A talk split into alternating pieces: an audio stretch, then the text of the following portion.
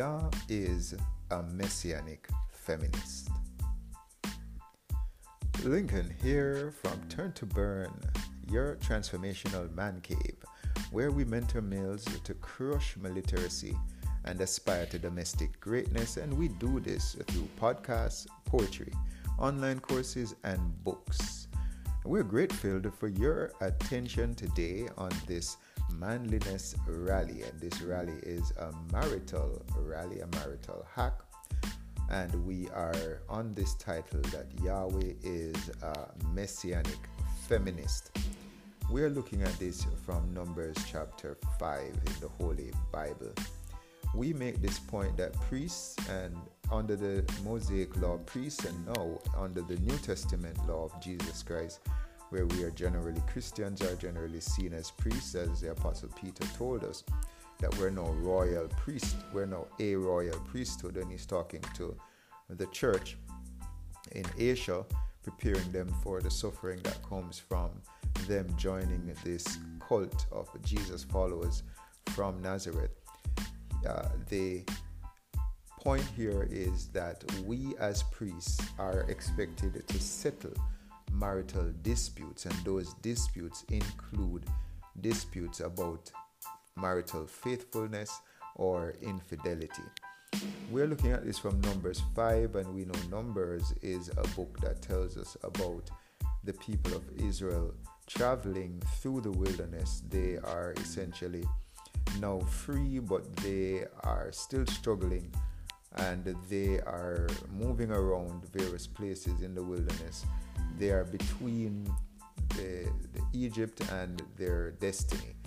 So they're in a kind of transitional space and they're trying to figure out how do we operate as a society of civilized people and no longer as slaves that are under somebody else's rule. We are looking at this from Numbers 5 and looking at some very important points about feminism and how God treats women in the Bible, and Numbers 5 is a very troubling scripture for many reasons. One is the focus on the woman's infidelity. When you read Numbers 5, it tells of the man taking infidelity to the priest. He suspects his wife is cheating on him, or if he has proof, or not, he goes to the priest and says, I think that my wife has been unfaithful. They mix up some kind of concoction from the, the dirt that is in the, the temple, and if she drinks, she's supposed to drink that. And if she drinks it and nothing bad happens to her, then she is okay, she didn't cheat. Then, if something bad happens, for example, if there is some kind of, of OBGYN issue that she goes through, then uh, she was unfaithful. Many people use numbers five as a as a justification for abortion. So the the thinking is that this mixture that was mixed in the temple was some kind of of of, of um, chemical, some kind of something that was to induce an abortion. Anyway, it is a very troubling kind of scripture, but we know when we trust God, we trust Him even in the areas of scripture that we are a bit uncomfortable with. So the focus here is on in Numbers 5 is on the woman's infidelity and the man's response, not the reverse or the man's infidelity. If the man it doesn't speak in this chapter to what happens if the man is caught cheating. So, as I meditated on this verse, I sought some statistics to help me. Uh, that is something that I take a lot of comfort from sometimes, looking at what research says about difficult matters in the Bible and in, in life in general. So, I discovered that most reported passionate crimes were committed by men. And so, maybe God is onto something here by focusing on men in terms of what their what our response should be if we suspect our wife is cheating on us. Uh, studies by the FBI, the Federal Bureau of Investigation in the United States, showed that in 2010, almost 42% of victims murdered by someone known to them were, murdered, were murdered during a domestic dispute. Some of these are including love triang- were including love triangles. Criminologist Y.S. Tabiz, in a paper published in March 1977 on the U.S. Department of Justice webpage, reported that Belgian males were perpetrators in seven out of eight crimes of passion. Therefore, data can show that the subject of Numbers chapter 5 in the Bible, that is, marital infidelity, where we feel that our wife is cheating on us, this subject actually produced crimes of passion. These crimes of passion tend to directly hurt women more than men. So, this point we're making is that we might think that God was being unfair against women, but God just might be onto something by focusing more on the response of a man in times of think in times of suspicions of infidelity than on the woman. Let's get back to this after the break.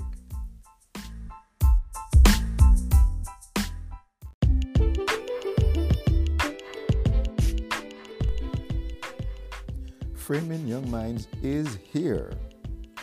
If you are missing an easy to read and yet deep resource to refocus your parenting on what really matters, then go to Amazon.com. Purchase at least two copies of our book, Framing Young Minds, right now and leave us a review. Framing Young Minds condenses a lot of what we have mentored over the past 20 years concerning parenting strong children. The author or founder, Tanya Price, focuses on eight foundational frames for Christly parenting, which parents who want children to live fulfilled lives must practice. So, join us right now by going to Amazon.com, purchasing at least two copies of Framing Young Minds, and leaving a review. Your children at any age will thank you.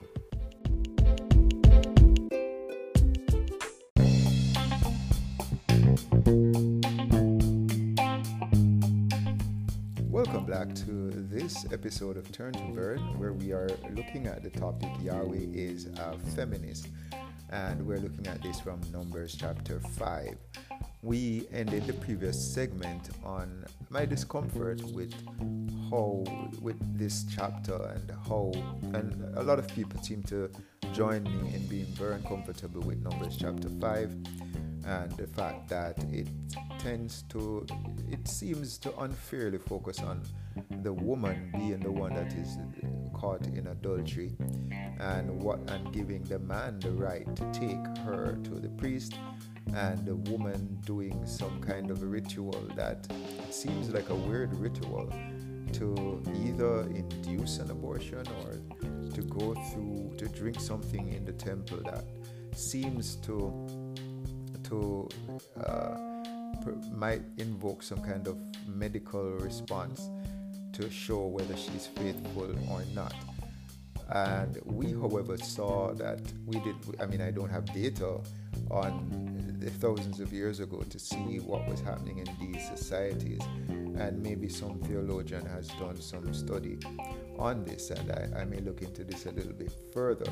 But in our current society, we have data that shows us between America and Belgium that women are on the losing end, can be seen to be on the losing end of marital disputes that come out of um, in feelings of infidelity or what we call today crimes of passion.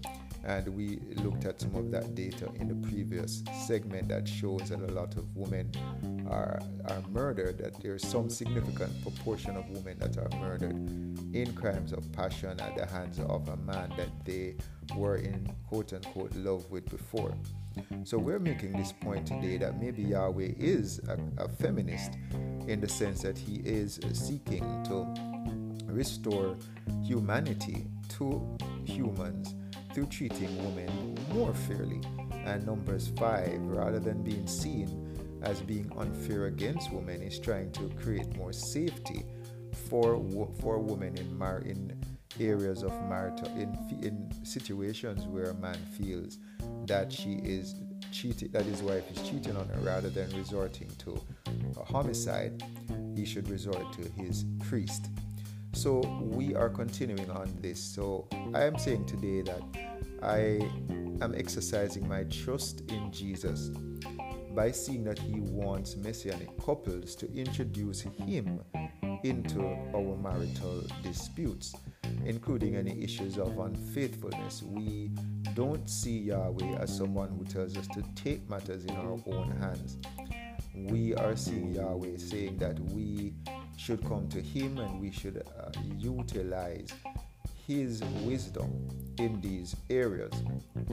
Messianic couples are to have divine mediators that can settle our disputes. And when we talk about messianic, we're talking about couples that believe in the Messiah, Jesus of Nazareth, that He is the one that restores our, our humanity to a hundred percent human. He makes us complete humans. We cannot complete ourselves as humans in a sinful state. We need Jesus to complete our humanity. Jesus saves us from our sins. That's what the Messiah does. Saves people and he restores us to 100% complete humans capable of being being people who are, are, are love who are able to love in the way love was intended to, to operate in the first place. So these kinds of couples that trust in the power of Jesus to restore us uh, are people who can settle disputes without any crimes of passion. Every Christian assembly, Christian assembly to us, assemblies that follow Jesus Christ, whether it's a domestic assembly that is your family, or a church assembly, a corporate assembly, can have some form of biblical marriage mentoring, some platform to assist in curating or, or promoting strong, or we would say strong marriages, a godly marriage, strong marriages, which includes empowering couples to handle conflict. And where they won't handle these conflicts, where a couple doesn't want to handle this conflict themselves, they can have access to a mentor to assist them.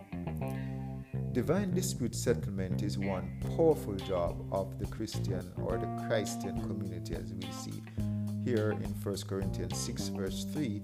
Paul makes the point that Christians are to be good judges because we are going to judge divine beings or angels.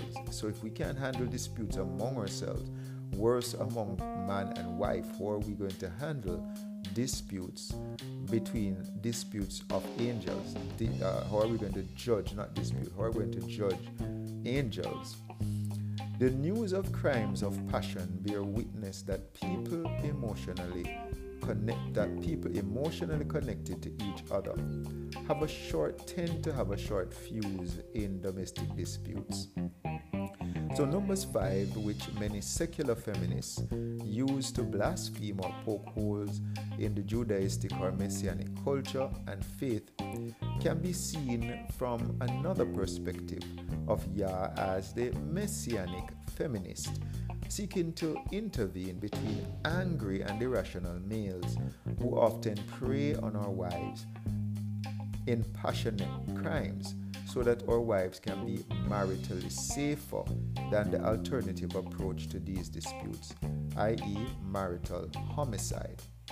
So, Yahweh does believe that humans' welfare is supernaturally or divinely improved when women are treated fairly.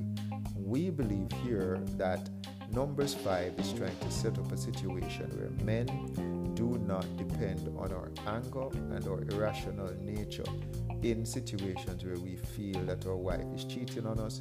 We see some form of email or text or something on our Facebook page that makes us feel that she's not being fair to us. So, we here are saying that instead of doing that, we can depend on Yahweh. Now, Numbers 5 is not the complete place where we see God deal with infidelity because people say, why doesn't God say what should happen to the man in the cases of, of infidelity? And you could look at Leviticus 20, verse 10, to see what Yahweh says. When a man is caught in infidelity, he addresses the response to the man's proven marital unfaithfulness as the death penalty in Leviticus 20, verse 10. So uh, it's inaccurate for feminists or any other person who wants to poke holes in Judaism, in, in Christianity, in Islam, to say that that Yahweh is unfairly silent on male adultery. Anyway, we are making the point that Yahweh is a messianic feminist and we want to train men, we want to mentor men. We believe that men should have a mindset that we should not feel that a strong man is a man that oppresses women. That's not what we see Yahweh doing. In Numbers chapter 5, we strongly feel that He's trying to put in place a framework where we take disputes, including marital infidelity, feelings or if you have proof, take it to the priest, take it to your marriage counselor, your marriage mentor, take it to your pastor, uh, take it to some mentor that you have that you have that's a third party, and allow that person who is a Christian, anointed by God, meaning chosen, empowered by God's Spirit. We feel the breath of God, the voltage of God, uh, as we see in the case of Solomon, where he did the Solomonic um, way in which he judged between two women who had a dispute about a baby, and he had a very creative way to do this, which we feel was empowered by the Holy Spirit. That's what the Holy Spirit does when He anoints people. He makes us creative, He makes us able to handle disputes in a way that saves and preserves life. So we believe that Yahweh is a messianic feminist and this is what Numbers 5 is telling us to do. We as men, a strong man, a, a, man that is godly, does not oppress women and put systems in place to oppress women. And we see Yahweh operating probably against the culture of that day to institute a way in which women can be safer. So we believe Yahweh is a messianic feminist, and we flip Numbers 5 around to see the positive benefits of Yahweh to put in place a situation where the welfare of women are, is improved and women are treated more fairly. So, why rob God in this world of you and your family? And until next time, be nuclear.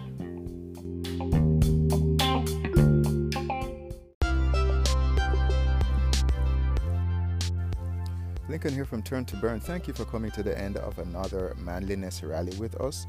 If you need assistance in implementing and executing or following through on the proposals, on the suggestions, on the hints that we gave you today, we encourage you to visit us at famtfamily.com and to sign up for one of our messianic programs. We also encourage you to join our Facebook family or at our Facebook handle, FamTStrong.